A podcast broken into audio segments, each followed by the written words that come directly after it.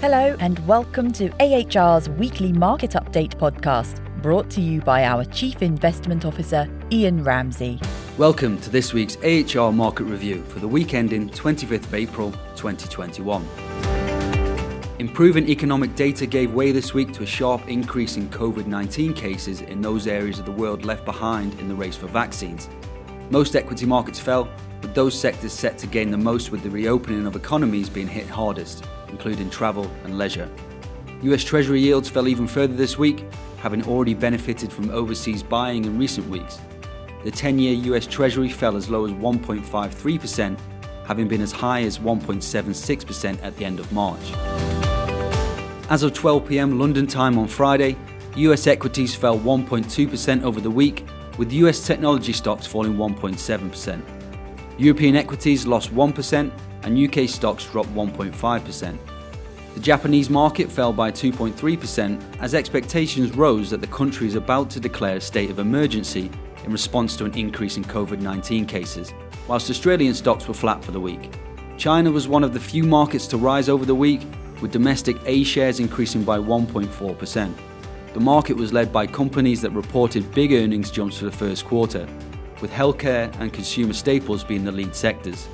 However, the wider emerging markets complex fell by 0.5% in aggregate, with India falling by 2%, as the country reported a world record 332,000 new coronavirus infections versus the previous day. 10 year US Treasury yields are currently trading at 1.56%, German bonds minus 0.27%, and UK gilts 0.73%. Precious metals rose, with gold now trading at $1,786 an ounce, whilst it was a mixed picture for industrial commodities. Copper climbed back to levels last seen in February, trading at $9,421, whilst iron ore continued its recent ascent to new highs for the year, rising by over 5%. In contrast, crude oil traded down, with Brent crude now trading at $65.5 a barrel and US WTI $61.7. Despite the risk off tone to the week, much of the economic data released was positive. US initial jobs claims came in below expectations for a second month, helping to confirm that the previous month's figures were not an aberration. Similarly, the UK's unemployment rate came down to 4.9%, although the UK's furlough scheme in all likelihood helped to flatten these figures. Purchasing managers' indices provide an indication as to how companies consider the environment they are operating in.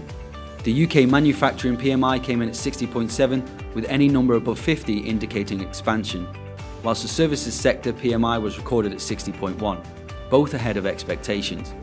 It was a similar picture in Europe, with the composite PMI coming in at 53.7, beating forecasts.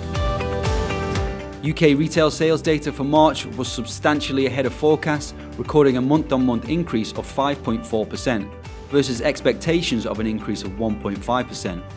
This was despite most shops still being closed.